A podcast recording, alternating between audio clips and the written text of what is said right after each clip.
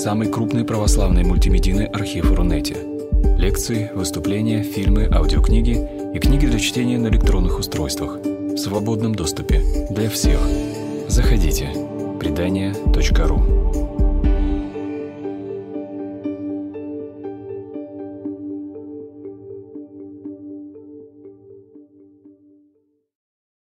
Наш с вами разговор, а, он в вашем сердце посеет интерес и огонь к прочтению и к знакомству с Юдифью.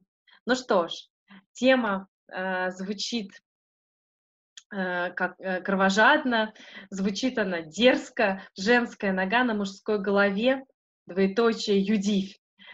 Э, почему же я придумала такую тему?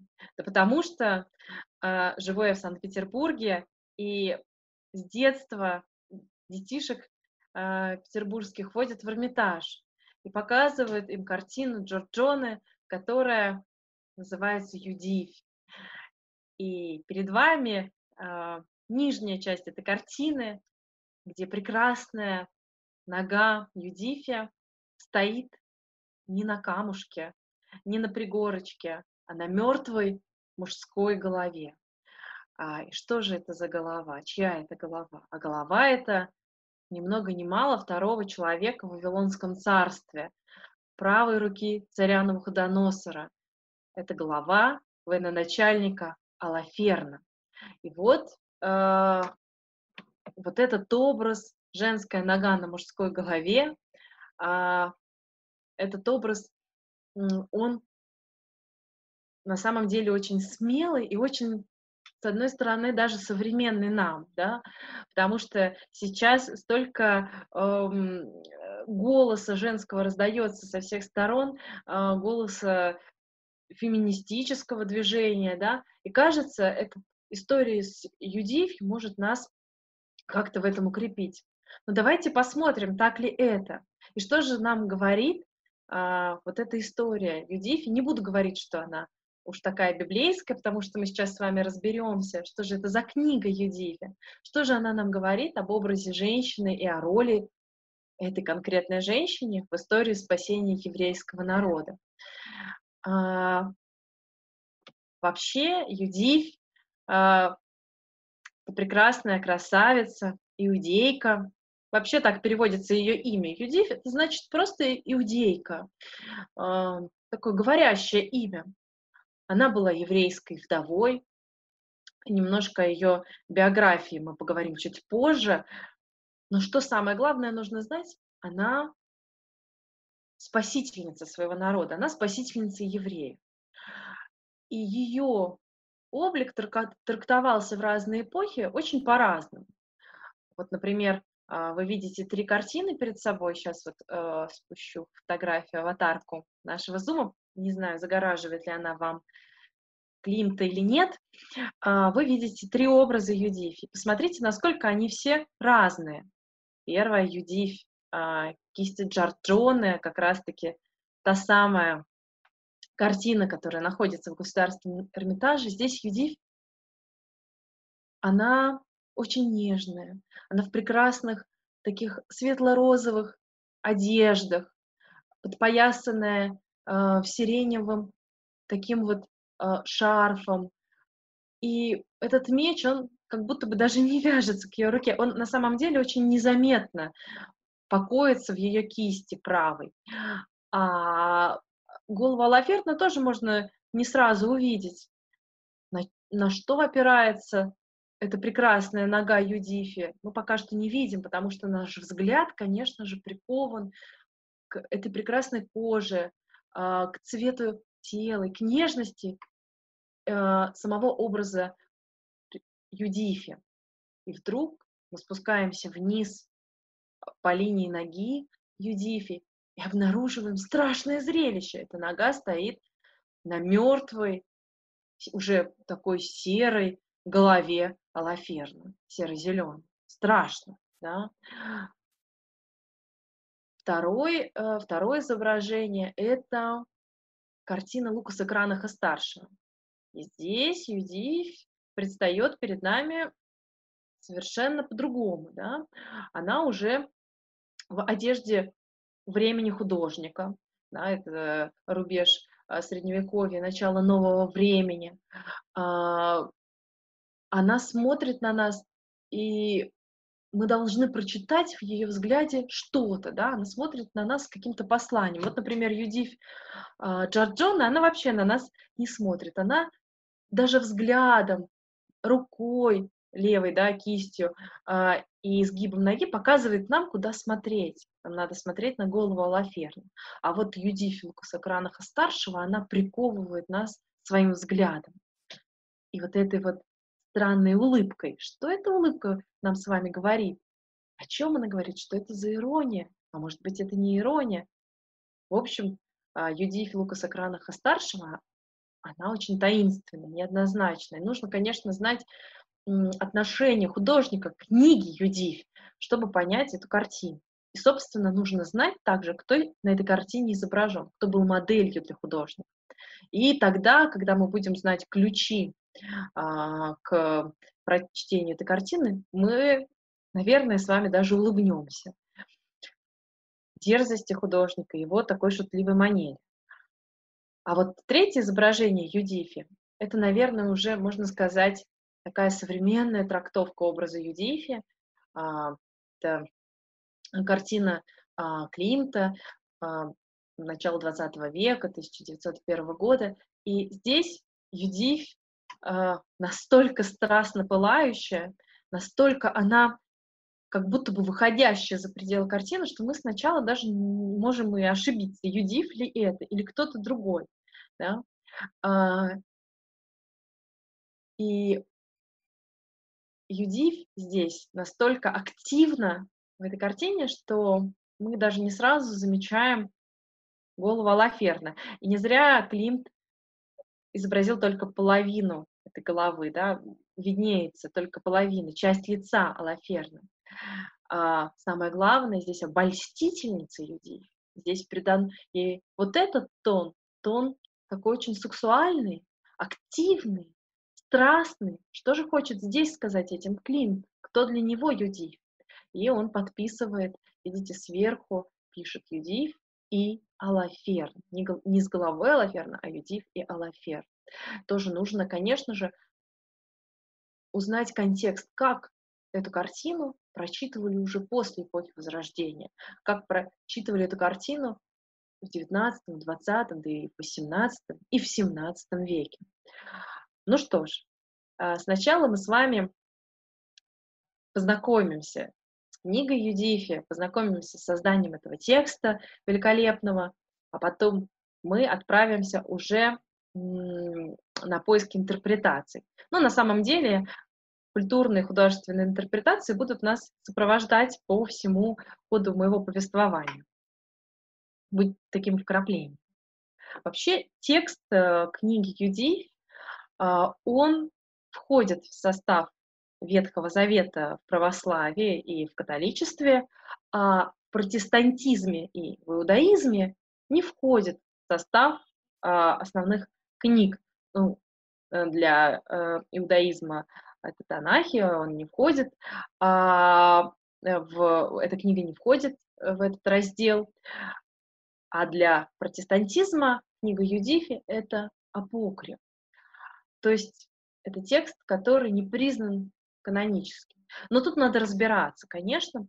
А, то есть в православии, если мы будем говорить про правос... отношение православной церкви а, к книге Юдифи, то в русской православной церкви эта книга признается неканонической книгой Ветхого Завета.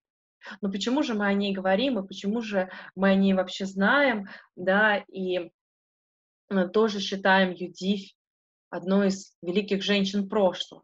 Да потому что то, что книга Юдифи считается неканонической, не умаляет ее достоинства и не умаляет ее значимости.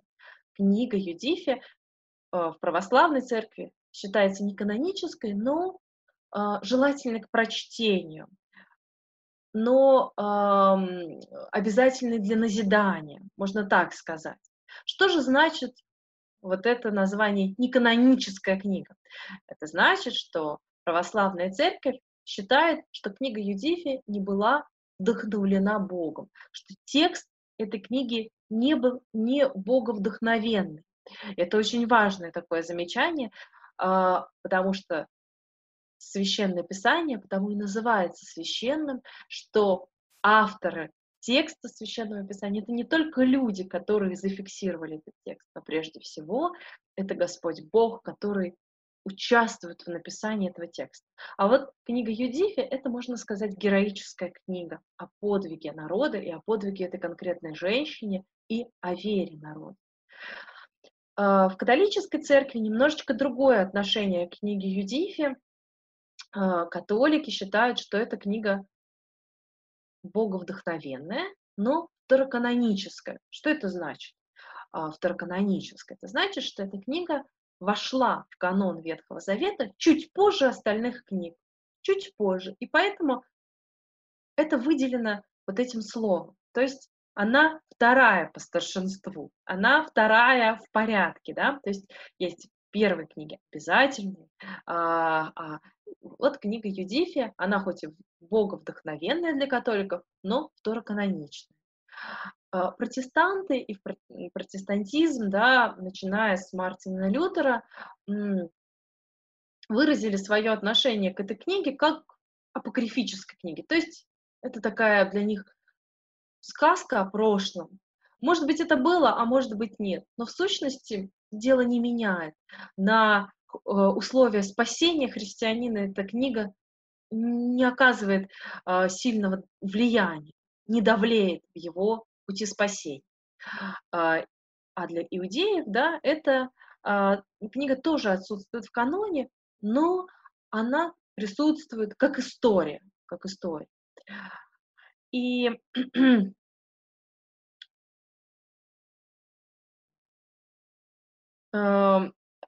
Что касается появления этой книги, как же она возникла, да, почему она, например, второканоническая, то есть почему она возникла позже других книг, История этой книги такова. Как вы помните, была э, замечательная э, история в эллинистический период, когда были собраны 70 мудрецов, которые были посажены в разные комнаты, и они должны были написать библейские тексты, не сговариваясь, не переговариваясь, и перевести их э, на греческий язык, и потом э, должны были все сравнить эти переводы. Переводы оказались одинаковыми. Так появился корпус Септуагинты, то есть перевод Библии 70-толковный. Так вот, а, в Септуагинте появляется книга Юдифи. На самом деле это довольно поздний период времени, когда уже, в принципе, а, канон Ветхого Завета был практически уже закончен. И вот появляется только в Септуагинте эта книга Юдифи. Поэтому она считается такой довольно поздней книгой. А, и историки первых веков нашей эры, а, они не знают этой книги, иудейские историки, я имею в виду, не Иосиф Флавий, а, не Филон Александрийский, не Иосиф Флавий в иудейской древности никак не ссылаются на эту книгу, это удивительно, почему они ее не знают. Видимо, она была тогда еще неизвестной. И Ученые предполагают, что книга Юдифи была написана где-то приблизительно во втором-первом веке до нашей эры. А, на русский язык эту книгу переводили с греческого образца, а, как раз-таки с кодекса Септуагин. Но дело в том, что сюжет этой книги отнюдь не второго и первого века до нашей эры. А сюжет этой книги относит нас с вами к шестому веку до нашей эры, когда у иудеев, у евреев были большие неприятности а, с вавилонским царем Навуходоносором. То есть получается, что а, те события, которые описаны в книге в шестом веке до нашей эры, да, они не были как будто бы зафиксированы в тот момент, а были зафиксированы только 400 а, лет спустя. Очень странно, да? А, но, тем не менее, эта история Юдифи до нас с вами дошла. А, кто был автором этой книги, на самом деле также загадка. предполагают, что, возможно, это была сама Юдив, которая написала о своих приключениях и своем подвиге. Возможно, а, автором а, был первосвященник Елиаким, который в назидание народу писал о том, как Юдив не побоялась, пошла в стан иноплеменников э, и врагов, чтобы доказать, что Бог евреев самый, э, что Бог евреев единственный Бог, э, и что Он способен защитить тех, кто, казалось бы, уже точно умирает, обречен на гибель. А, а возможно, э, текст книги Юдифия третье предположение, что он был написан Хиором Аманитянином, который как раз-таки упоминается в книге Юдифи. То есть, еще раз подчеркну, что книга Юдифи – это такая загадка. А, есть ли эта книга, э, в смысле, не есть ли, а кто написал эту книгу, когда она была на самом деле написана, кем была написана, и насколько достоверно то, что в ней описано. А, почему же мы затрагиваем такой вопрос достоверности? Потому что с самого первого предложения в этой книге идет очень много несостыков. А, например, в этой а, э, книге Юдифи начинается с таких слов. Двенадцатый год царствования Навуходоносора, царствовавшего в великом городе Ниневии, предпринял Навуходоносор войну против царя Арфаксада на Великой равнине. Тут мы выясняем, что Арфаксад, сирийский царь, и Навуходоносор, вавилонский царь, они не очень-то э, современники. И получается, что мы участвуем совершенно в разных событиях. И таких вот несостыковых, временных, географических очень много в этой книге, и поэтому Э, у историков, э, еще даже древних, возникли споры на этот счет, как же, как же эта книга создавалась, кто же ее автор, почему вообще она была написана и какая у нее цель. Но на самом деле цель-то этой книги, как мы сейчас с вами узнаем, вполне понятна. Это прославление единосущного Бога и э, вот эта великая и сквозная мысль Библии, что в немощи человеческой совершается сила Божия. И героем становится не тот, у кого сила, деньги и власть, а тот, кому помогает Бог. А, и сейчас а, мы с вами пройдемся по тексту книги Юдифи, познакомимся событиями, с сюжетом этого текста, для того, чтобы нам ярче понимать, о чем же речь. Да, забыла вам сказать, что вот как раз-таки эта позиция каноничности и неканоничности была э, высказана двумя такими великими мыслителями церкви христианской, например, э, блаженный Иероним Стридонский, переводить, переводчик Библии на латинский язык, считал, что книга Юдифи не каноничная. А, вот как раз-таки слева замечательные а, изображения а, блаженного Иеронима, который занят переводом Библии. Обычно блаженного Иеронима так изображают за каким-то таким занятием. Но, извините, не могу не, останов... не упомянуть вот этом маленьком льве, который виднеется сзади а, в арочном таком проеме.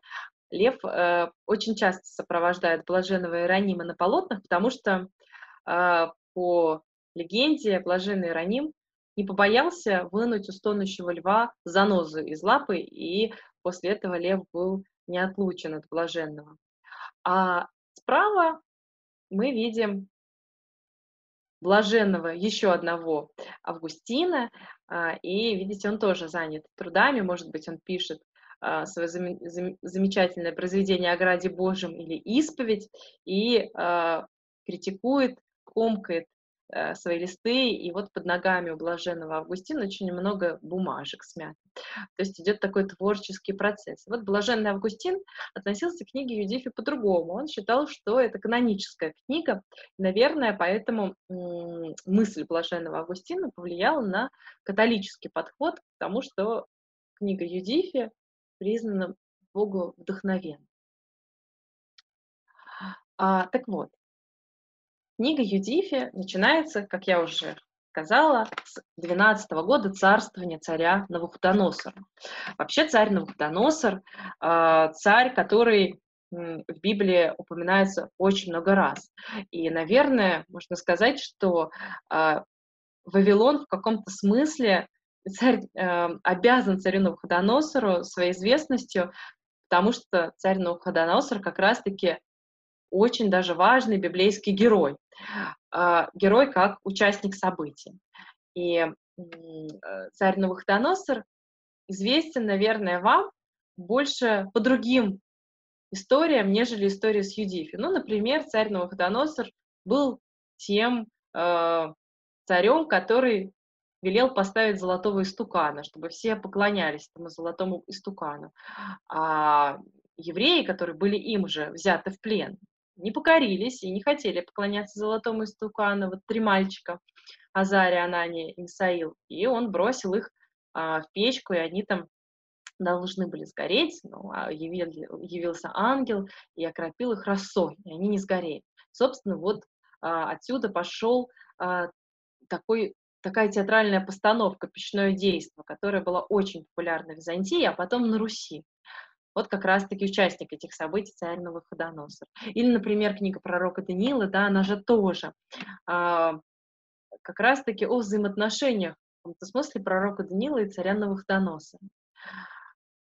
В общем, царь Новоходоносор, он э, прославился, горько прославился тем, что он, во-первых, пленил еврейский народ, очень жестоко увел в плен сначала э, 3000 человек, э, знатных евреев, потом аристократию, потом 10 тысяч человек Вавилон.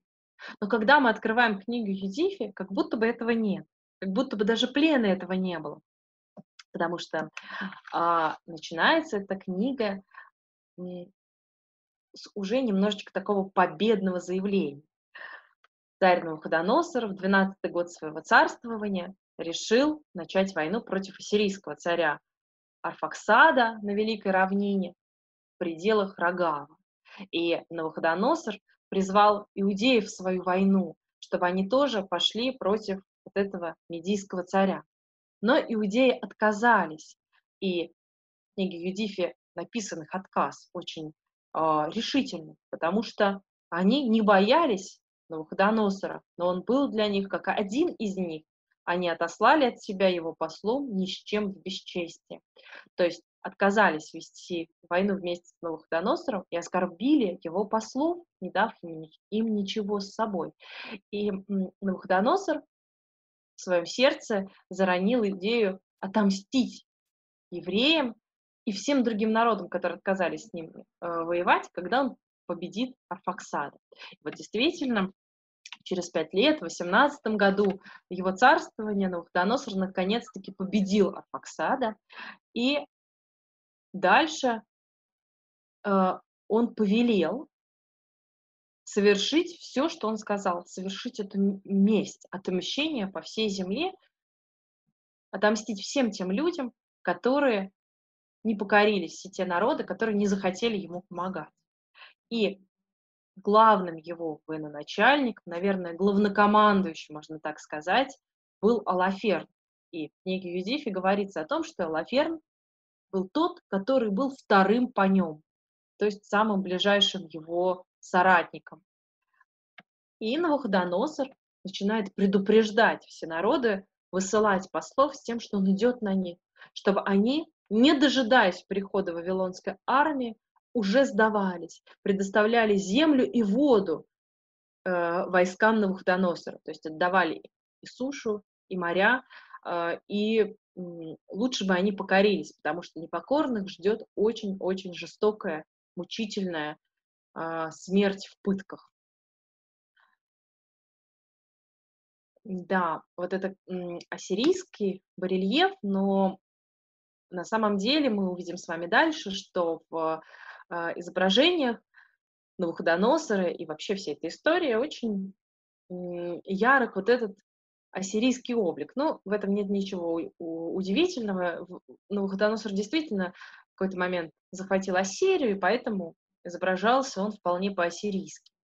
Но я бы хотела еще показать, а, пока мы не дошли до появления Юдифи в этой книге, Юдифи, а, иллюстрацию Уильяма Блейка.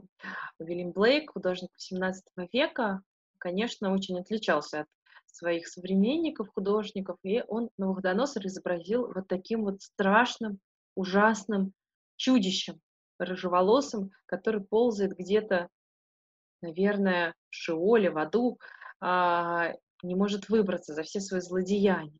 Действительно, Уильям Блейк, он поймал вот это вот э, страшное отношение э, Библии к Навуходоносору.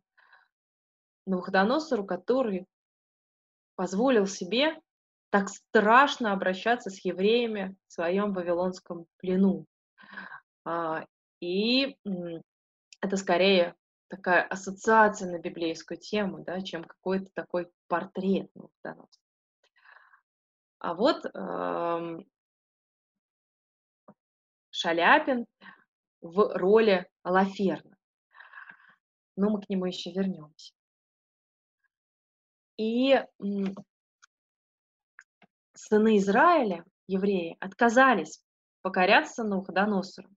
Сыны Израиля, жившие в Иудее, услышав обо всем, что сделал с народами Алаферн, очень-очень испугались его и трепетали за Иерусалим и храм Господа Бога своего, потому что недавно возвратились они из плена. Недавно весь народ иудейский собрался, и освящены от осквернения были сосуды и жертвенник, и дом Господень. А, то есть евреи только что возвратились из какого-то очередного своего пленения, осветили храм, и тут опять надвигаются угрозы иноплеменных, язычников и евреи решили не покоряться. А, и, как говорится в книге Юдифи, смирили они душу свою с великим усердием, припоясали чресла свои и посыпали голову пеплом. А, вообще вот этот процесс того, как евреи принимают решение не открывать ворота, не покоряться а, войскам Новоходоносора, а, очень интересен точки зрения вот описания этого процесса, процесс очень интересный, как они принимают это решение. А, они в каком-то смысле, с одной стороны, накладывают на себя пост и, и принимают время усиленной молитвы Господу, а с другой стороны, они э, припоясывают свои чресла. Что это значит? Это значит, что они надевают оружие, они в боевой готовности, то есть они все равно ждут момента нападения, что вот-вот мы всегда должны быть с этим оружием, даже спать ложиться, потому что мы не будем сдаваться. И в то же самое время смирили они душу свою с великим усердием. То есть они принимают волю Божию. Как будет оно, так и будет. Вот как захочет Господь Бог с нами поступить, отправить нас вторично в плен или оставить свободными и неоскверненными, это дело Божье и дело Его воли. А, и Навуходоносор принимает такое решение заблокировать евреев в городе Витилуе. А, этот город, на самом деле, такой город тоже довольно секретный, тайный, не совсем понятно, а, был ли этот город на самом деле, где он находится, где проводить а, археологические раскопки. Опять же, вот это такая, можно сказать, тайна этой книги. А, и заблокировав этот город, Навуходоносор решает взять его измором, пресечь все водные источники, ведущие в этот город. И э, действительно евреям становится очень тяжело. И вот, например, Александр Сергеевич Пушкин а, заканчивает свое стихотворение о Евдифе вот так. «Притек сатрап к ущельям горным, и зрит их узкие врата, замком замкнуты непокорно, стеной, как поясом узорным, припоясалась высота. И над тесниной, торжествуя, как муж на страже в тишине, стоит, белеясь, ветилуя недостижимой вышине. Сатрап смутился изумленный, и гнев в нем душу помрачил. И свой совет разноплеменный он любопытный вопросил. Кто сей народ, и что их сила, и кто им вождь, и от чего сердца их дерзость воспалила, и их надежда на кого? И встал тогда сынов Амона военачальника Хеор, и рек, и Алаферн Сатрона склонил к нему и слух, и взор.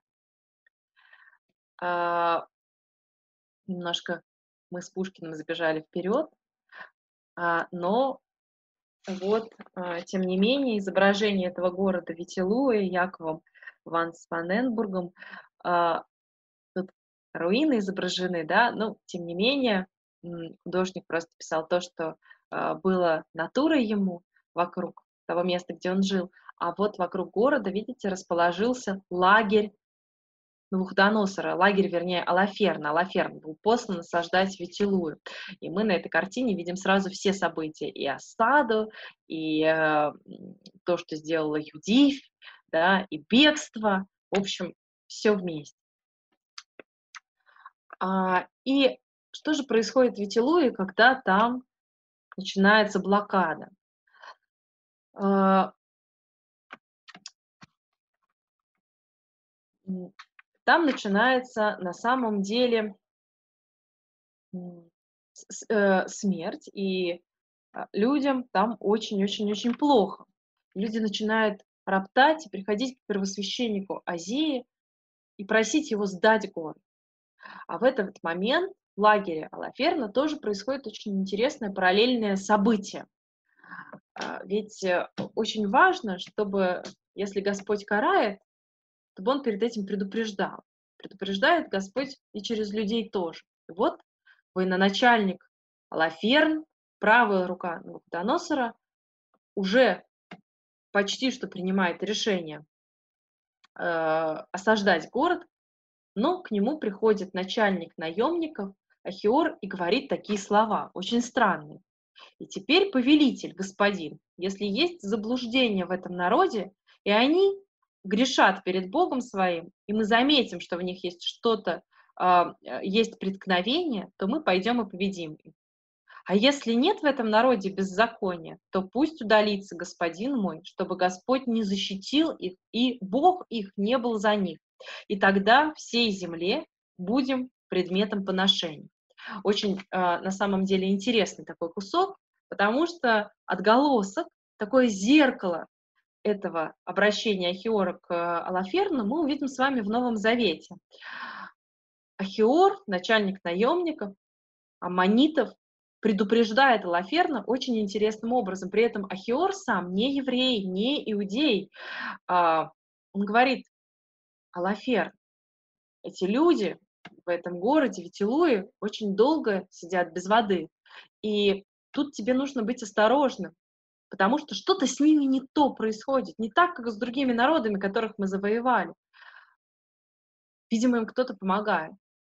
И прислушайте, потому что если эти люди э, грешат, то мы заметим, что они грешат, и тогда Бог им не поможет.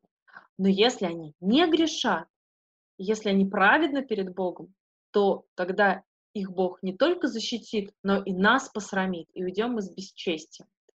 Ну и, как вы сами можете понять, когда Лаферну под руку говорят такую не то чтобы, не, такое, не то чтобы предостережение, а даже угроза, Лаферн страшно гневается и изгоняет Ахиора и говорит, ну тогда иди к этим евреям, Витилуя, а, раз а, ты мне не веришь. И Ахиор действительно идет в Витилуя, и жители города, видя, что к ним на самом-то деле идет человек, военачальник стана врага, они не бросаются его убивать, а они его принимают к себе, и Ахиор рассказывает то, что а, он слышал от э, Алаферна его ответ и рассказывает свой разговор с Алаферном.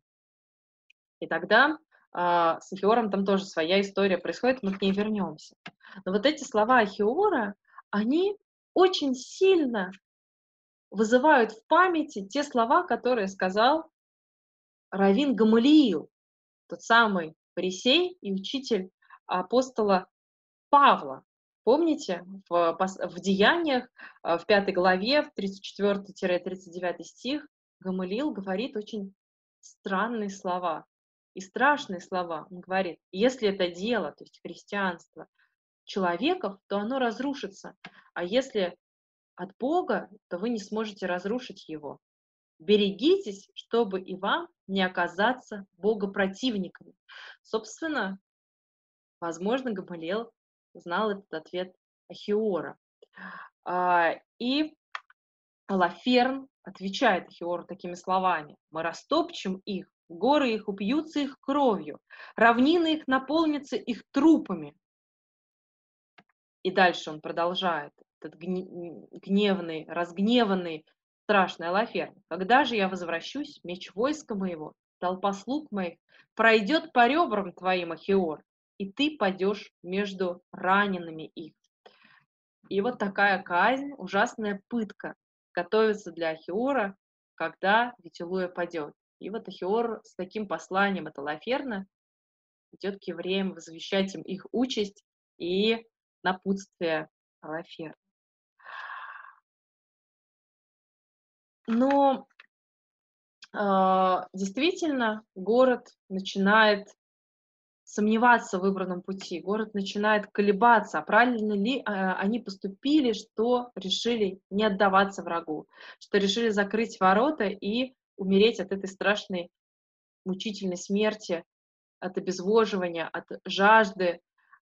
И э, народ идет к первосвященнику Азии, потому что первосвященник решает, как поступить в этой ситуации, и говорит, мы видим, как на улицах умирают наши дети. Мы видим, как умирают наши родители. Мы больше так не можем. Давай откроем город и сдадимся. Тогда Азия говорит, «А, давайте еще возьмем пять дней. И если Господь Бог за эти пять дней нам не поможет, то мы откроем ворот. На самом деле в этот момент Азия произносит довольно страшные слова. И эти слова слышит вдова которая сидит на одаль на крыше своего дома, она слышит эти слова, и сердце в ней наполняется непримиримостью к этим словам. Юдив не хочет с этим соглашаться, считает, что Азея практически кощунствует, говоря, устанавливая Богу сроки. И Юдив приглашает Азию к себе в дом вместе с другими старейшинами и говорит, что э, что нельзя так. Она говорит, Богу нельзя грозить как человек, нельзя указывать ему как сыну человеческому, потому что рабство не послужит нам в честь, но Господь Бог наш вменит его нам в бесчестие. Тоже такой интересный момент. Рабство рабству рознь. И по словам Юдифи это читается, да, а, как Юдиф говорит, можно быть рабом ну, в части невольником, да, а, например, когда евреи были в Египте, а можно попасть в рабство от бесчестия, от того, что мы осквернили а, свою клятву Богу. И вот Юдив предупреждает Азею, как бы он не оступился, и вместе с ним весь народ. Разве можно так указывать Богу сроки, если ты уже положил надежду свою на Бога? И что же делает Юдиф? Она говорит Азии, я выйду из города и сделаю какое-то одно дело а, в стане врага, но я не скажу, что я буду делать. Благословите меня, отпустите меня и молитесь все эти пять дней. И если за эти пять дней ничего не произойдет, ничего не поменяется, ну, тогда делай, Азия, как ты считаешь нужным. Далее а, книга Юдифи погружает нас в историю самой Юдифи. Кто она такая? А, Юдиф – дочь Мирария, жена человека по имени Моносии, который был из ее же рода, но она вдова, молодая, красивая вдова. Ее муж Моносея умер такой случайной смертью от солнечного удара. Он э, э, собирал ячмень, была жатва ячменя, и, видимо, перегрелся, что-то такое случилось с ним, что он умер через несколько дней после жатвы ячменя. И вот книга говорит нам, книга Юдифи, что Юдифь вдовствовала три года и четыре месяца. То есть она была довольно молодая, красивая женщина. А, и вдовство ее тоже описывается. Она постилась во все дни вдовства, кроме субботы и праздников.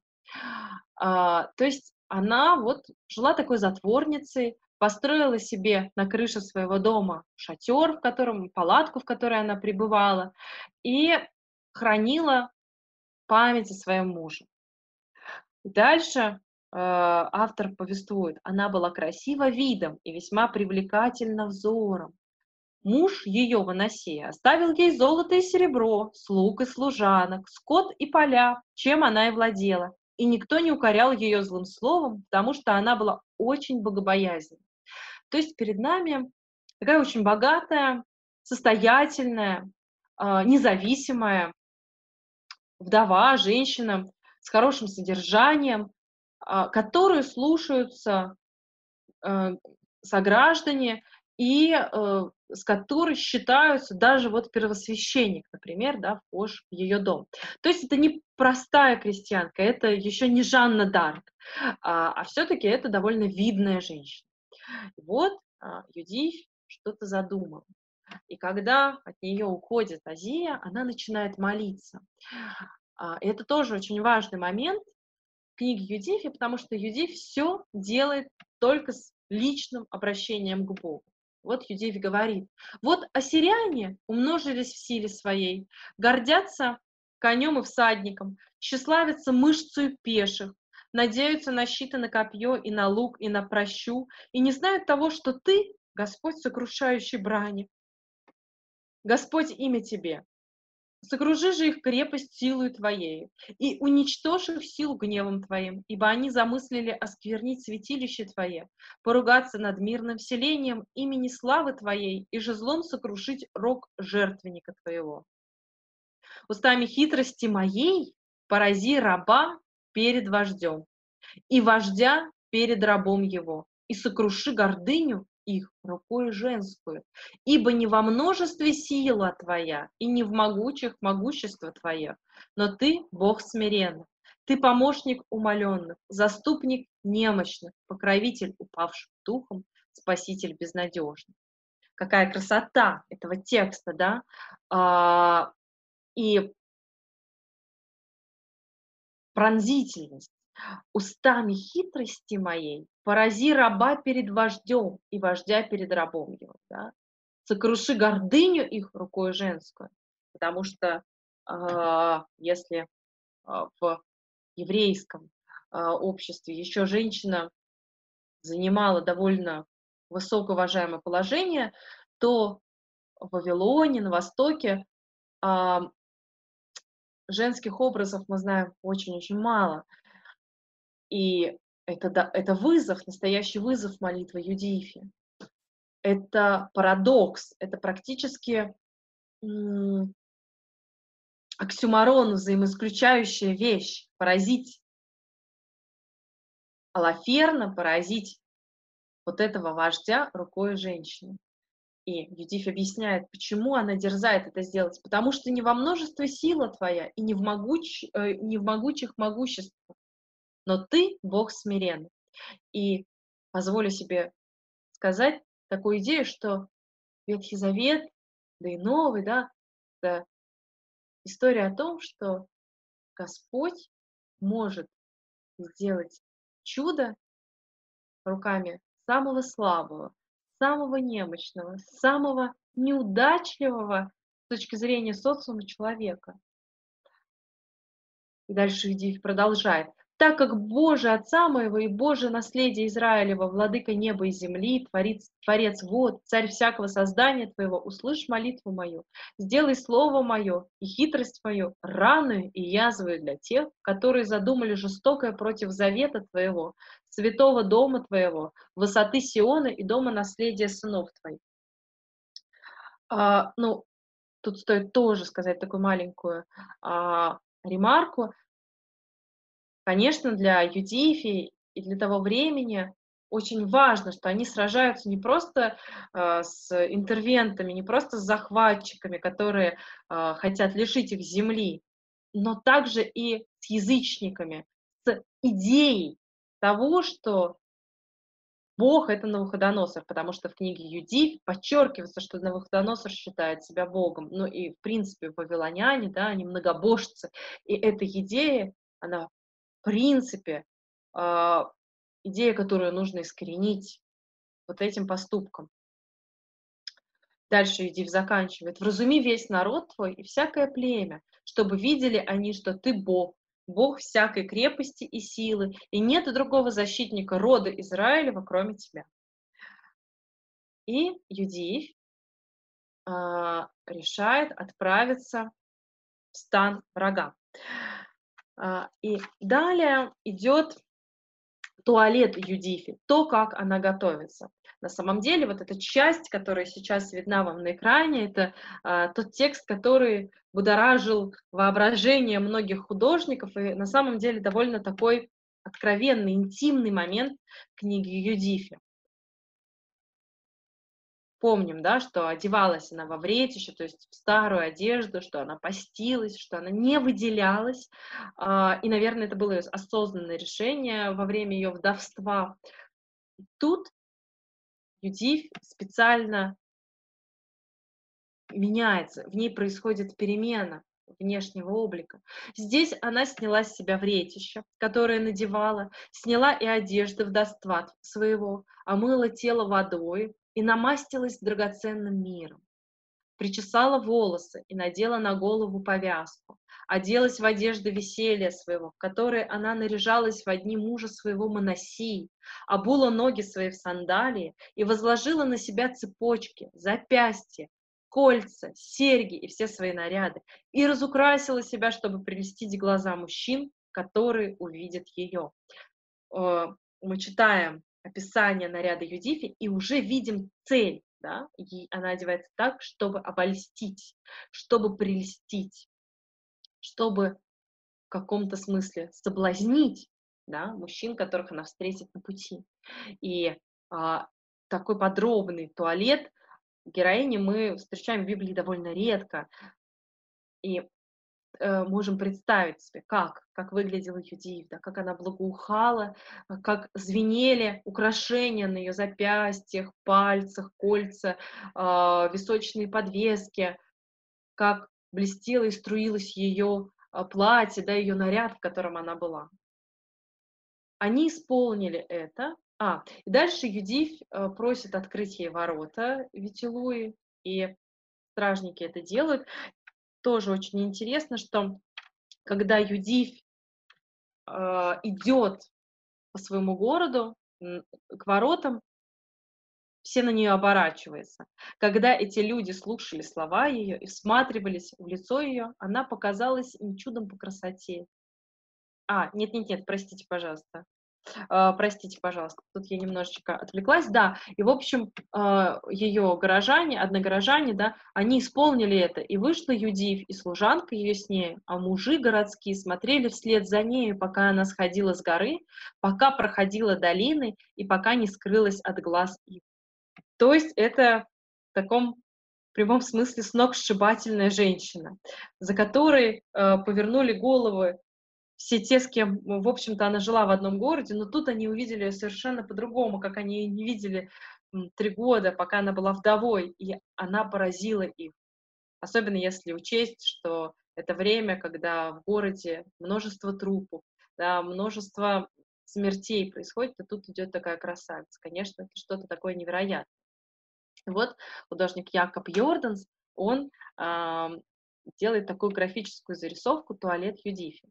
Мы будем останавливаться по ходу дела, немножечко не в хронологическом порядке на произведениях искусства. И вот начнем мы не с Джорджона, как бы я, наверное, хронологически выстроила, а с как раз-таки с Йордансом. Яков Йорданс, э, жители Петербурга, безусловно, знают его по полотнам в Эрмитаже, но совершенно нерелигиозного характера. А, а вот Якоб Йорданс, он был художником, который читал Библию каждый день и иллюстрировал Библию как свое такое размышление. И библейских сюжетов у Йорданса очень много. А, Йорданс был протестантом. И теперь немножечко возвращаемся к началу нашей лекции. Вспоминаем, что протестанты считают историю с Юдифью апокрифом, ну, практически сказкой, легендой. И для Йорданса вот эта история с туалетом Юдифи, с ее э, дальнейшей, э, дальнейшей историей, она для него немножечко даже наивная. Он иронично смотрит. И э, на своей картине, э, на вот э, гра- этом графическом рисунке мы видим Юдив, которая уже заканчивает свой туалет, э, она обнажена. На самом деле очень редко встретишь еще подобный сюжет, именно туалет Юдифи, ее приготовление. В основном художники фокусируются на несколько другом а, моменте этой истории, а вот именно туалет Юдифи он как-то немножечко завуалирован. И вот ведь тут рядом с ней такая безобразная служанка старая, как бы на контрасте. А, Юдифь как-то изображена так даже слегка легкомысленно, но мы видим, что на а, кресле, на подушечке сидит такая замечательная собачка. Вообще Йорданс очень любил а, изображать худож... Э, животных, и практически на каждом а, его рисунке, картине всегда есть хоть где-нибудь, хоть в уголочечке, да, какой-нибудь животное. То обезьянка, то попугайчик, то вот а, собачка. Ну и собачка – это символ верности. То есть Юдив верна и своему мужу, и своей чести, целомудрию, которую она хранит. Вот отправляется на такое очень странное а, предприятие. Мы можем полюбоваться здесь юностью Юдив, ее красотой. А, и вот Юдив приходит в стан Лаферна, такая невероятно красивая женщина, и когда она приходит а, в стан врага, то слуги Алаферна, они еще не пускают ее в шатер, но они в буквальном смысле обомлели, потеряли э, дар слова, потому что она была невероятно э, красивой, очаровательной, восхитительной, прекрасной. И в книге это подчеркнуто. Когда эти люди слушали слова ее и всматривались в лицо ее, она показалась им чудом по красоте. И они сказали ей, ты спасла свою душу, придя к нам. И дальше Юдив настаивает на том, что она пришла поговорить с военачальником Лаферном, что она хочет ему что-то сказать. И они между собой переговариваются, вот эти вояки, солдаты. Они говорят, кто пренебрежет таким народом, который имеет у себя таких жен? Неблагоразумно оставить из них ни одного мужа, потому что оставшиеся будут в состоянии перехитрить всю землю. То есть а, ассирийцы, их называют э, автор а, книги Юдиф ассирийцами, хотя они в, вавилоняне, в общем-то. Короче говоря, ассирийцы переговариваются и рассуждают, что если Юдиф такая красивая, так сколько же там еще таких красивых жен осталось в Витилуе, и будет совершенно неправильно оставить в живых их мужей, потому что мужья за такими красавицами пойдут хоть на край света, перехитрят всю землю. И тут Юдифь, встречаясь с Лаферном, говорит, опять же, очень страшное предостережение. Она говорит, род наш не наказывается, меч не имеет силы над нами, если они не грешат перед Богом своим. И э, Юдив говорит, что ты тогда только можешь победить Петилую, тогда только можешь победить мой народ, если они согрешат. И Юдив пересказывает Алаферну, который здесь на картинке изображен, э, Шаляпин в роли Алаферна. Э, и Юдив говорит пересказывает Алаферну свой разговор с первосвященником Азией. Она хитрит, она говорит, «А, смотри, Алаферн, мой народ, первосвященник, решили сдаться тебе. Если они это сделают, они согрешат. И ты без проблем возьмешь этот город и покоришь его, потому что они не понадеялись на Бога. Но если они не согрешат, город непобедим и Юдиф остается в лагере Алаферна. Но Алаферн к ней не притрагивается. Она живет в отдельном шатре, и у нее есть привилегия. Она может каждое утро по разрешению Алаферна выходить и творить молитву своему Богу, единому Богу. И а, служанка также взяла с собой еды для того, чтобы Юдиф не ела идоложертвенную пищу. Вот э, мы подбираемся к кульминации. Наступает пир, Алаферная, пир. А, так вот, извините, я немножечко перескочила, да. Вот Юдиф, ее обращение к Лаферну. «Теперь, господин мой, я останусь у тебя, только пусть раба по ночам выходит на долину молиться Богу, и Он откроет мне, когда они сделают свое преступление. Я приду и объявлю тебе, и ты выходи тогда со всем твоим войском, и никто из них не противостанет тебе. Да, очень интересный такой момент э, ждать греха. Люди говорят, подожди, они согрешат. И вот когда они согрешат, они будут бессильны, они будут беспомощны. Но пока они не грешат, постятся и э, молятся сейчас Богу, ты бессилен. И дальше она продолжает, да. «Я поведу тебя через Иудею, доколе не дойдем до Иерусалима. Поставлю среди его седалище твое. И ты погонишь их, как овец, не имеющих пастуха, и пес не пошевелит против тебя языком своим. Это сказано мне по откровению и объявлено мне, и я послана возвестить тебе». Понравились слова ее Алаферны и всем слугам его. Они дивились мудрости ее и говорили, от края до края земли нет такой жены по красоте лица и по разумным речам. А, и что происходит далее? А дальше, то есть, смотрите, мы отсчитываем вот эти пять дней, да, Азия, первосвященник, пообещал горожанам, что он откроет ворота города через пять дней. И вот Юдив нужно успеть за эти пять дней то, что она решила сделать. У нее есть пять дней. Вот один день уже прошел.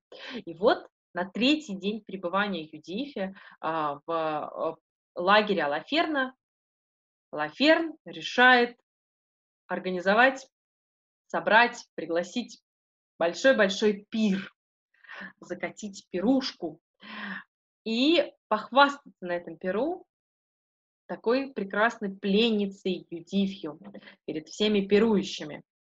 А, и Юдиф соглашается на приглашение Лаферна прийти на этот пир. Тоже нужно сказать, что на этом пиру Юдиф не ест со всеми еду, а ее служанка отдельно готовит ей пищу, чтобы Юдиф могла также пировать, но не согрешать. Опять же, да, вот этот момент греха, момент преступления, он очень важный, Юдиф это помнит. А, и Юдивь встала и нарядилась в одежду и во все женское украшение, а служанка ее пришла и разостлала для нее на земле ковры. И вот а, Рембрандт пишет Юдивь на перу у Алаферна. Посмотрите, а, какая тут а, прекрасная Юдивь, совершенно неожиданно пышная, да, мы не привыкли Юдивь э, видеть в таких формах, и э, Рембрандт пишет эту картину, мы к этому еще вернемся, под влиянием отчасти Караваджо, то есть видишь, здесь она такая гора, э, снежная гора, жемчужная гора. И вот перед ней служанка, которая подает ей в изысканном бокале в виде ракушки вино, и Юдивь изображена с книгой, то есть она не разлучается с Писанием, она не должна ничего а, не нарушить в законе Господнем.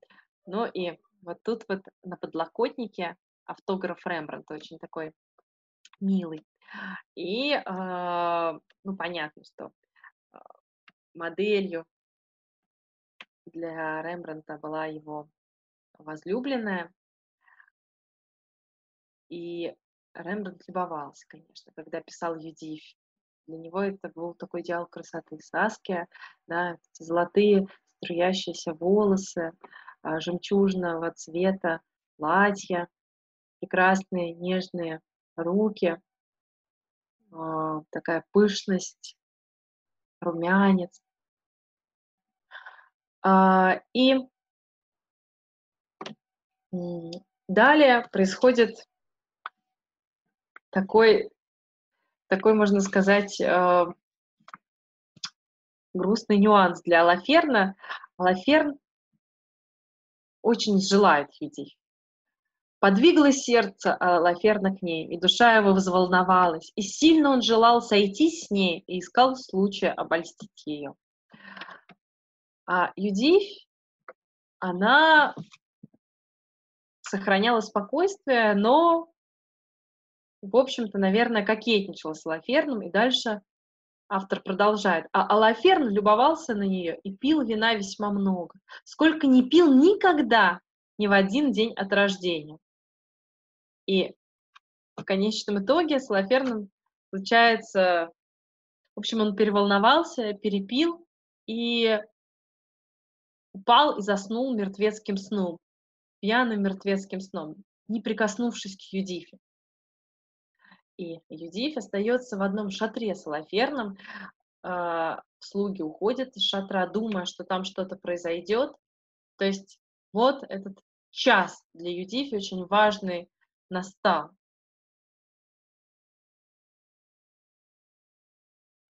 И э, перед нами картина, э, не картина, а да, рисунок эскиз Брюлова. Как раз-таки такой момент, вот одна секунда перед карой, э, перед убийством. Что же здесь делает Юдив? Конечно, она обращается к Богу, она молится, потому что без благословения Божьего она не может совершить этот поступок. Дальше очень интересно идет текст. Потом Подойдя к столбику постели, стоявшему в головах у Алаферна, она сняла с него меч его и, приблизившись к постели, схватила волосы его и сказала, «Господи Боже Израиля, укрепи меня в этот день». И изо всей сил дважды ударила по шее Алаферна и сняла с него голову, и, сбросив с постели тело его, взяла со столбов занавес. Спустя немного она вышла и отдала служанке свою голову Алаферна, и это положило ее в мешок со съестными припасами, и обе вместе вышли по обычаю своему на молитву. Пройдя ста, они обошли кругом ущелье, поднялись на гору Витилуи и пошли к воротам ее. А, вернемся к моменту убийства.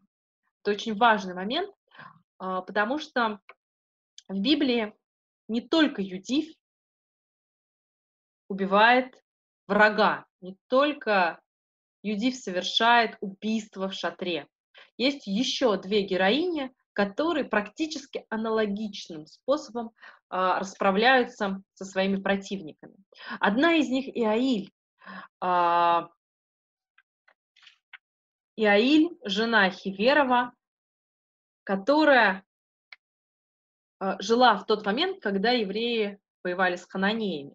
И Иаиль еврейская девушка находилась в шатре в разгар битвы. И в этот момент, в разгар битвы, к ней в шатер забежал э, Сесара, предводитель э, войска врага, и попросил Иаиль спрятать его. Почему же он это сделал? Потому что родители Иаиль были дружны с Сесарой. И Иаиль, она говорит, хорошо, я спрячу тебя. И она прикрывает его, Иаиль, жена Хиверова, взяла кол от шатра и взяла молот в руку свою и подошла к нему тихонько и вонзила кол в висок его так, что проколола к земле, приколола к земле, а он спал от усталости и умер. Опять же, повторяется этот сюжет с шатром, с накидкой от шатра, потому что Иаиль, я забыла сказать тоже важный момент, а, просто эту цитату не выписала, Иаиль накрывает а, голову, э, накрывает Сару, эта накидка от шатра, потом берет колышек и вонзает этот колышек ему в висок. Тем самым она спасает свой народ. И а, уже после этого убийства в шатер забегает барак и видит, что Сесара мертв. И тогда они начинают ликовать, славить Бога, и пророчица Девора, судья Израиля, поет свою знаменитую песню. Так вот, и Юдиф, собственно, тоже действует как будто бы по этому же сценарию. Она вынимает нож, а, вынимает меч из ножен самого Алаферна, отрубает ему голову и оборачивает его накидкой от шатра. А, Еще есть одна героиня в Ветхом Завете, которая тоже практически поступает по этому же сценарию. Это Далила, жена э, Самсона. Но Далила не еврейка, Далила филистимлянка, и поэтому для читателя Ветхого Завета Далила, она э, вероломная, она лицемерная, она обманщица. Но, по сути, она тоже спасает свой народ, филистимлян, убивая Самсона, силача.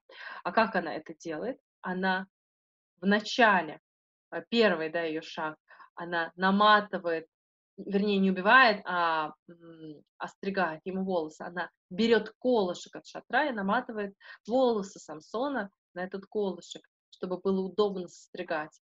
И ее слуги состригают Самсону волосы, он обессиленный, падает и уж потом там происходит дальше событие, когда э, Самсон сам рушит здание, когда у него отрастают волосы. Но это все а, не так важно, как вот этот момент с подручными средствами, с какой-то женской решимостью в, этот, а, в эту секунду.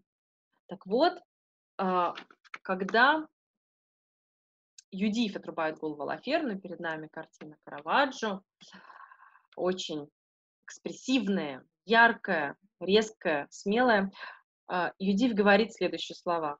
«Вот голова Лаферна, вождя ассирийского, и вот занавес его, за которым он лежал от опьянения, и Господь поразил его рукой женщины. Жив Господь, сохранивший меня в пути, который я шла. Ибо лицо мое прельстило Алаферна на погибель его, но он не сделал со мною скверного и постыдного греха. Дальше Юдив возвращается к себе домой. Вот Рубинс э, интерпретирует этот момент. И для Рубинса, в отличие от Караваджо, например, для Караваджо важен этот момент отсечения головы. Мы все сосредоточены э, на вот этом ужасном э, проникновении меча в шею Алаферна, и вот в этом взгляде страха и омерзения Юдифи, молодой, юной совсем девочки, а для Рубинса уже важно совершенно другое. Здесь вот эта вот нота обольщения очень ярко звучит, и тут непонятно, на чем наш взор сосредоточится. На обнаженной груди Юдифи, которая только что соблазняла Лаферна, или на этой падающей голове, на которую любуется служанка, а не Юдиф отнюдь. А, Юдив возвращается в свой город, а, Витилуя, и приказывает, приказывает повесить голову Алаферна на зубцах стены крепостной, чтобы все видели. Вот этот Алаферн. вот смотрите, а, Боттичелли пишет картину «Возвращение Юдифи», и здесь служанка несет голову Алаферна, а Юдифь такой легкой поступью летит, и в левой руке она держит легкую веточку, а в правый меч. Этот меч, он практически даже не виден, он вообще не заостряет нашего с вами внимания, а, потому что он уже не нужен. Потому что самое главное здесь это победа а, и вот этот символы, которые вкладывают Боттичелли в образ Юдифи. А что же за символ? Это символ Богородицы, Богоматери. Юдифь а, стала тоже таким, не то чтобы прообразом, да, а, а одним из символов а, Девы Марии, когда немощь, когда а, слабое женское существо может совершить великий поступок, великий подвиг, например, в этой истории. А, и далее, что происходит? Ютиф приходит в город, и все радуются, все а, ликуют от того, что происходит. И Юдиф начинает петь и говорить. И сказала Юдиф, начните Богу моему на тимпанах, пойте Богу моему на кимвалах, стройно воспевайте ему новые песни, возносите и призывайте имя его, потому что он есть Бог Господь, сокрушающий брани, потому что он ополчился за меня среди народа и исторг меня из руки моих преследователей и так далее. И дальше идет собственно, рассказ, что же произошло, и за что Юдив благодарит Бога, и мы можем представить, как к ликующей песни, а, которую поет Юдив, присоединяются ее горожане, берут в руки бубны, а, кастаньеты, лиры, и вторят ей, танцуют и пляжут. И вот этот момент песни, женской песни, после хорошего исхода, это тоже э, момент, который в Библии повторяется. Это женское ликование, радость. Э, самый первый такой Uh, такая женская радость, которая объединяет в себе радость всего народа uh, и собирает весь этот народ в единый хоровод, это радость Мариам, сестры Моисея. Мариам начала плясать после того, как евреи одолели Красное море, перешли через Красное море, и египетская конница отстала от них. И э, один из древнейших э, текстов книги Бытия это как раз-таки песнь Мариам. Потом Девора, про которую я уже упоминала, после того, как Иаиль убивает Сесару, э, вот этим вот колышком от палатки, Девора начинает петь, песнь Богу и э, песнь Деворы, она настолько э, вдохновенная, настолько красивая, что много-много композиторов, э, наверное, самый яркий Гайден, они э, переложили песнь Деворы э, в такой симфонический вариант, да, симфонический, э, на симфоническую музыку. Э, и вот перед нами песня Юдифи которая воспев... а, ну также можно вспомнить и песнь, конечно, Елизаветы а, при встрече с Девой Марией. Там немножечко другой акцент, но по сути Благовещение, да, и встреча Марии Елизаветы такая же победа, победа над дьяволом, которая происходит здесь, в некотором смысле. А, и, как я уже говорила, Юдифь, она становится для христиан, почему она все-таки а, в христианском нашем обиходе присутствует. Потому что Юдив стала в некотором смысле символом, прообразом Девы Марии, и а, то, как Дева победила похоть дьявола, да, а, Дева Мария, в том числе Юдив, она такой же образ победы целомудрия над похотью э, чистоты над соблазном. Вот. И немножечко у нас уже остается мало времени, что-то так разговорилось, мы пройдемся по такому изобразительному литературному ряду. Вообще изображение э, вот этого сюжета, сюжета с Юдифио, оно, традиция изображать этот э, сюжет э, восходит временам раннего христианства. Ну, опять же, и потому что э, в каком-то смысле Юдив такой типологический предшественник Девы Марии, и э, во время гонений э, христиане опирались на ветхозаветные образы, когда человеческая немощь э, побеждает помощью Божьей. Э, и дальше этот образ Юдифи идет в средние века, эпоху Возрождения, в новое время, но с другими акцентами. То есть каждая эпоха трактует образ Юдифи по-своему. Мы, наверное, тоже по-своему можем для себя трактовать образ Юдифи. а, на злобу дня, да, или на службе современности. То есть человек все равно читает текст, интерпретирует его в своем контексте очень часто, да, практически всегда. А, и образ Юдифи претерпевает такие изменения. Если в Средневековье Юдифь — это прежде всего добродетельная жена, это, по сути, такой э, персонифицированная добродетель, целомудрие, честные такой вдовы, женщины, а, то эпоха Возрождения Юдифь становится символом патриотизма и символом а, победы слабых над тиранией, победы республики, например, над тиранией. И, например, одна из таких э, ярких работ такой патриотической коннотации – это скульптура Донателло, которая находится во Флоренции. Э, Донателло ваял эту скульптуру в середине 15 века, в 1450-1450 1977 году.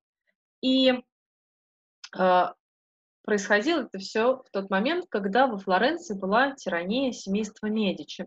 Вообще, ну, про Медичи такой отдельный разговор, но семейство Медичи нельзя однозначно э, называть их. То есть мы в слове тиран вкладываем очень негативный акцент, а здесь нужно понимать слово тирания с таким а, античным Э, контек, античным подтекстом, да, а, семейство Медичи, банкиры, они, а, с одной стороны, очень спонсировали а, искусство, свой город, заботились о его процветании, красоте, вообще показали миру художников возрождения, потому что у каждого художника все-таки должен быть который будет его спонсировать.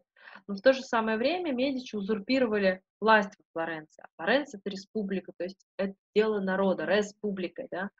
И флорентийцам это не нравилось, тяготило, с одной стороны. С другой стороны, на Флоренцию надвигалась такая римская экспансия, экспансия Папы Римского, который хотел Флоренцию, естественно, подчинить себе.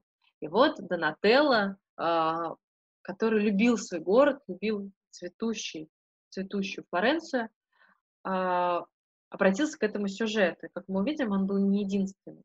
И вот перед нами Юдив, которая держит меч, которая его уже занесла над головой Лаферна, а Лаферн еще живой. Да? Лаферн э, ужасно пьян, и еще секунда Юдив ему отрубит голову.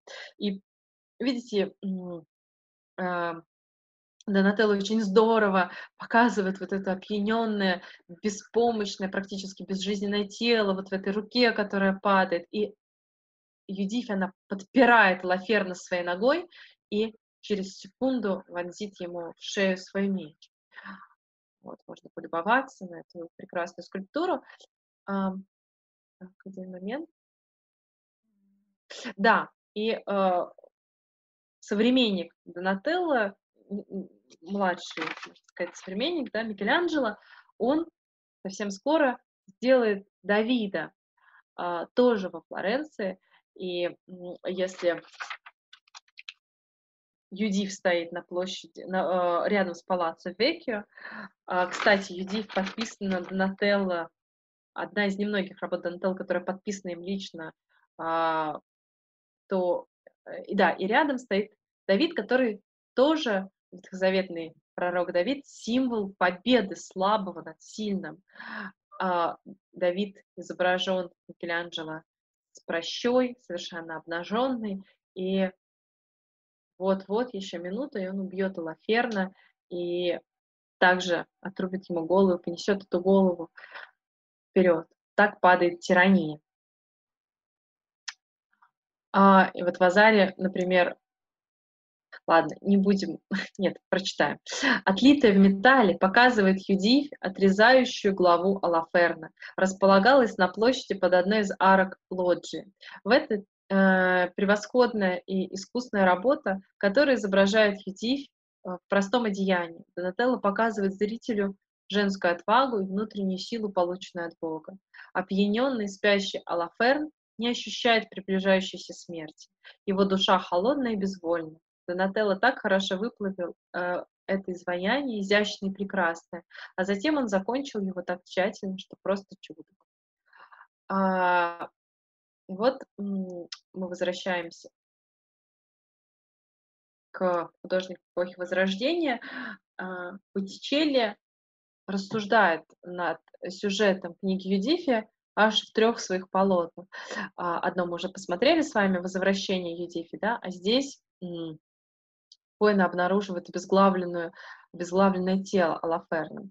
А, на самом деле а, эта картина, она каком-то смысле антонимична, зеркальна а, сюжету поклонения волхвов, да, только перед нами не радостное событие Рождества, а вот это, ну, по сути, тоже радостное событие, когда враг, язычник был пока, убит, умершвлен, а народ Божий спасен. А, и э, склонились слуги Алаферна над ним, и даже конь, видите, заглядывает в шатер, чтобы увидеть, что же произошло, что же произошло. И вот рука э, человека на переднем плане держит меч, тот самый меч, которым, возможно, и был убит Алаферн.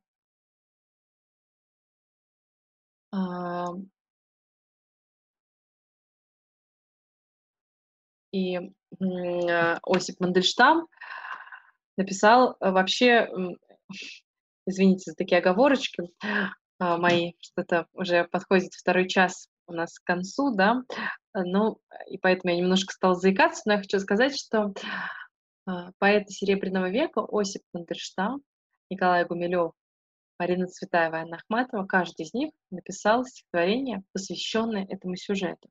Как интересно, вы думаете, почему а, писатели, поэты Серебряного века так смаковали и любили этот сюжет? И у Мандельштама его стихотворение названо наиболее дерзко. Оно названо «Футбол» читаю часть этого стихотворения. Телохранитель был отравлен, в неравной битве изнемог, обезображен, обесславлен футбола толстокожий бог. И с легкостью тяжеловеса удар отбивал боксер. О, беззащитная завеса, неохраняемый шатер!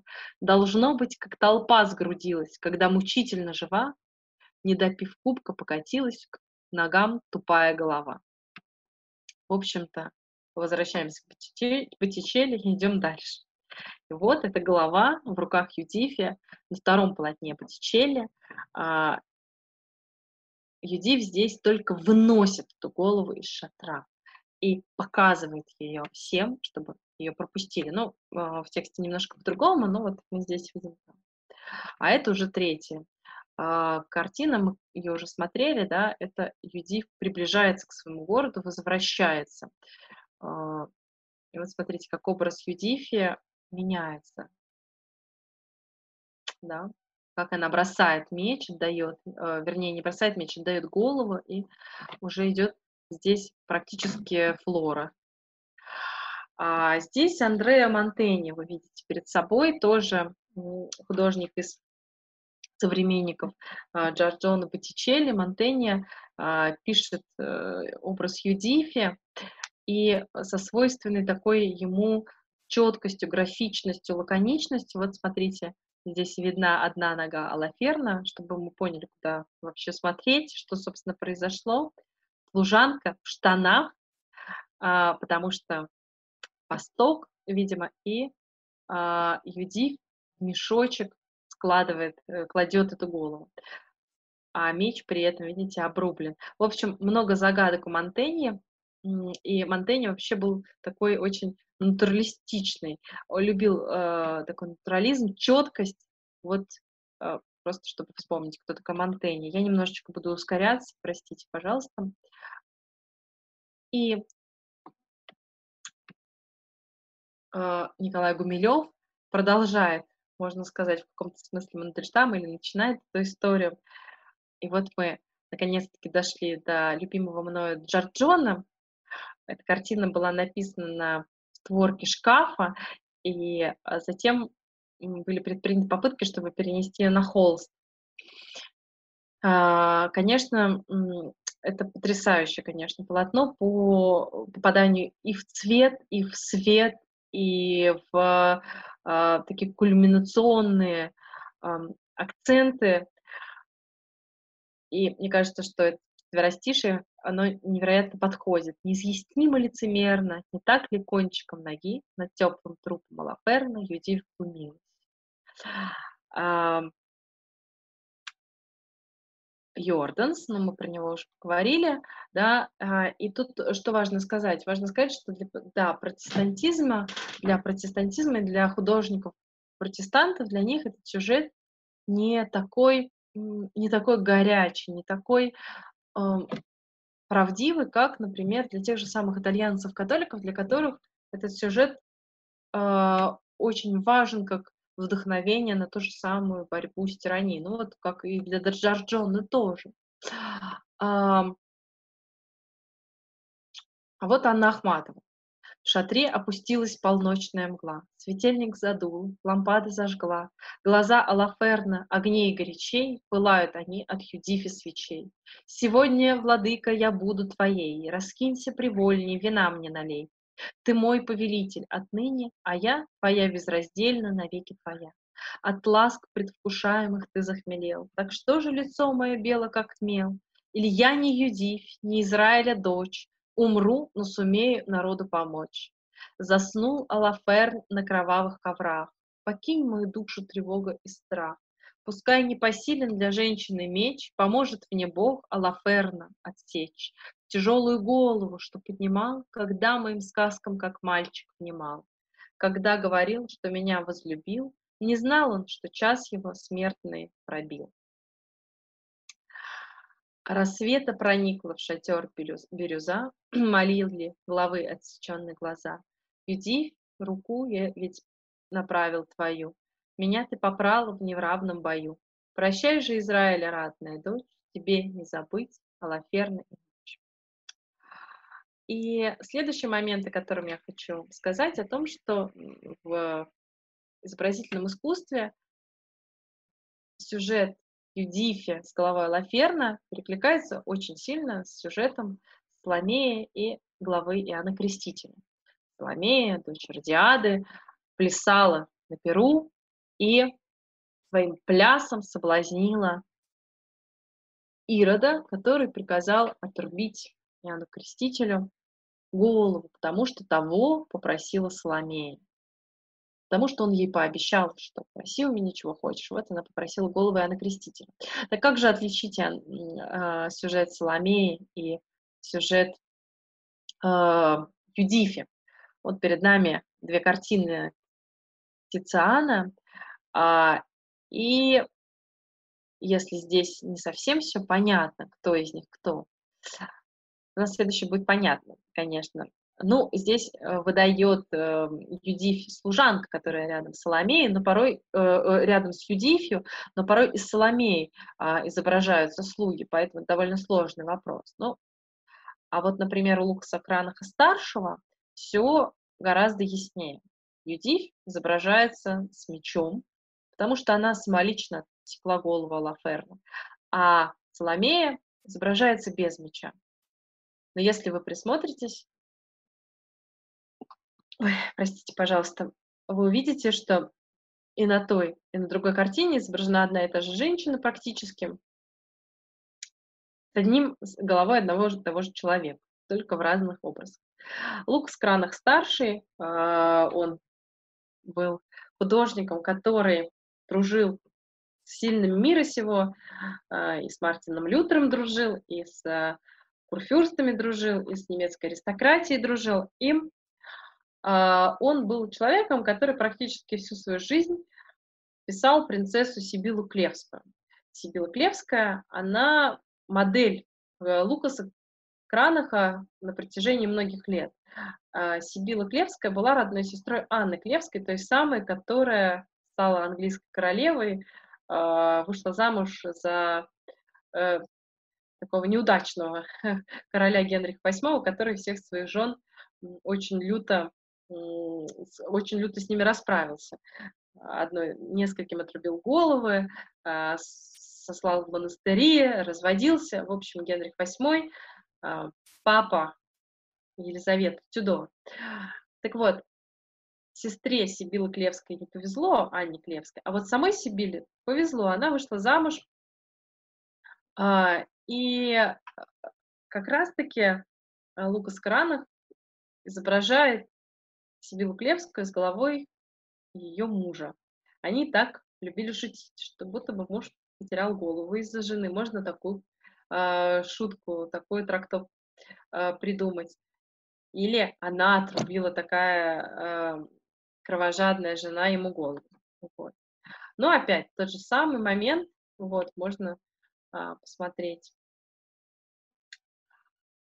Но верно в час блаженный проклятый, когда, как омут принял их ложе, поднялся ассирийский бык крылатый, так странно с ангелом любви не схожий. Или, может быть, в дыму кальдильницы рея, и, вскрикивая в грохоте тимпана, из мрака будущего Соломея кичилась головой Иоаканаана. Вот Гумилев как раз-таки а, закольцовывает вот эту тему, зазеркаливает в своем стихотворении «Юдивь». И хм, завершаем наш такой экскурс Караваджо. Караваджо а, художник, один из а, моих любимейших художников эпохи барокко. И Караваджо был художником такой сомнительной, как бы мы сейчас сказали, репутации, э, хулиганом был. И э, вот этот момент и процесс отсечения головы Караваджо очень интересовал. А, вообще, Караваджо все время, всю, за свою жизнь много раз попадал в разные передряги, и, и в тюрьме сидел, и, а, в общем, хулиганил довольно-таки, и в разбоях настоящих участвовал, но при этом руки у него были, видите, действительно золотые, и от Бога писал он вероятно здорово. Так вот, и Караваджо присутствовал при публичных казнях, когда а, отсекали головы. И есть предположение, что на картине э, Юдиф обезглавливает а, Лаферна есть отсылка к процессу обезглавливания э, Беатричи Ченчи. Вообще э, такая казнь, отсечение головы, это была казнь аристократа. То есть это была казнь довольно немучительная, быстрая. Вот. А, и Караваджо из картины в картину прорабатывает, в каком-то смысле смакует этот э, сюжет отсечения головы. Вот, вот совсем все так прямо жестко, дико.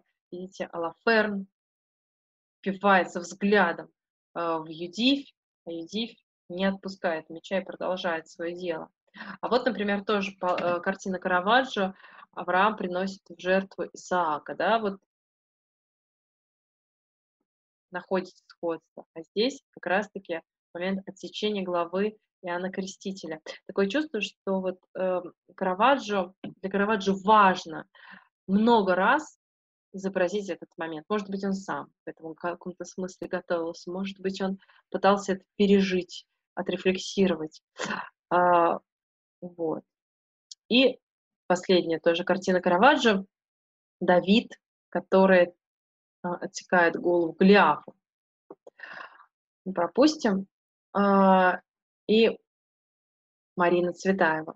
Нет, вставший вал, пал, и пророк оправдан. Раз дался вал, целое море надво. Бо, рот и гриф, шествие морем черным. Нет, сею дивь, голову Алаферна.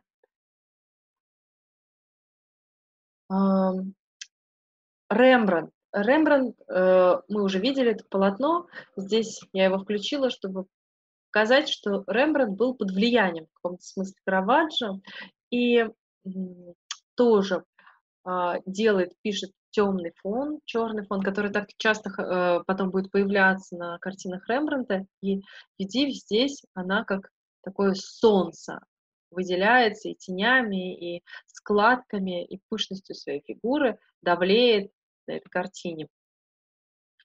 А Рубинс, да, это уже такое а, позднее сказать, барокко, и для Рубенса Юдив перерастают уже в образ соблазнительницы страсти, нежели чем, вот, например, у Караваджо, у художников эпохи Возрождения, да, акцент смещается на такую интимную, сексуальную а, тему, акцент а, образа Юдифи. И, наконец, Климт, да, ну, Климт а, пишет свою возлюбленную, и здесь уже явно тяготеет вот этот вот э, момент, ну, в первый, э, Юдиф номер один, да, вот э, левое изображение, момент страсти и обольщения. И здесь непонятно, то ли это Юдиф, то ли это Медея, то ли это любовница, которая празднует смерть своего э, изменника. Это уже 20 век, да, модерн наступает. И писк во всем, даже вот в этом убийстве слышится такое надрывная высокая нота. И справа тоже Клинт, Юдив номер два. Здесь совершенно другая Юдив, другой образ, болезненный, жесткий, колкий и а, какой-то такой жестокий. Волосы Алаферна переплетаются в пальцах Юдифи, и она изможденная, изнемож... изможденная и истощенная, не испытывает никаких эмоций, да, она вот переживаний совершенного.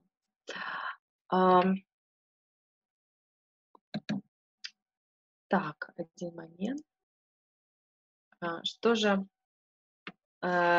скажем, мы в завершении. Скажу я в завершении вот что что а, образ Юдифия, он не перестает быть актуальным и в 21 веке, в том веке, в котором мы живем. Да? А, с одной стороны, сейчас, наверное, как никогда мы слышим голос женщин, которые, а, которые ищут себе вдохновение в каких-то очень сильных образах прошлого. Но мне кажется, что тут важно подчеркнуть, что главное было в поступке Юдифи не мщение, не э, попрание мужского начала в Алаферне, не обольщение, не соблазнение. Главное в деле Юдифи было то, что она знала, что Бог ее женской немощи может совершить чудо, может совершить спасение народа руками вдовы, руками женщины, которая в тогдашнем древнем обществе была, по сути, несмотря на свои богатства, несмотря на свое положение, была уже вне, по сути, этого общества, потому что ее официальный представитель, ее муж, он умер. И отец ее тоже умер, и детей у нее не было вот эта женщина, которая жила в затворе а, три года, которая была исключена, по сути, из этого общества, она решается на такой смелый поступок. А, и, наверное, на этой ноте мы закончим. Приглашаю вас всех в Эрмитаж посмотреть картину Джорджоны. Вдохновляю вас на то, чтобы прочитать книгу Юдифи и стихи наших поэтов, по этой женщине сделать самим вывод о том, почему же Юдеев так вдохновляла поэтов Серебряного века, и они как будто бы перекликались, переписывались друг с другом а, вот этим образом, рассказывали друг другу о Юдифе. Анна Ахматова, Гумилева, Гумилев Анне Ахматовой, и отдельно Штамп и Цветаева, для них этот образ каким-то образом тоже был таким дерзким вызовом. Вот. Спасибо большое за внимание. А, Еще раз повторюсь, что эта лекция была возможна, это, это мой рассказ, скорее, не лекция, а, был осуществлен благодаря фонду предания, и все собранные средства от этой лекции пойдут а, благотворительной цели фонда предания. А, большое вам спасибо и надеемся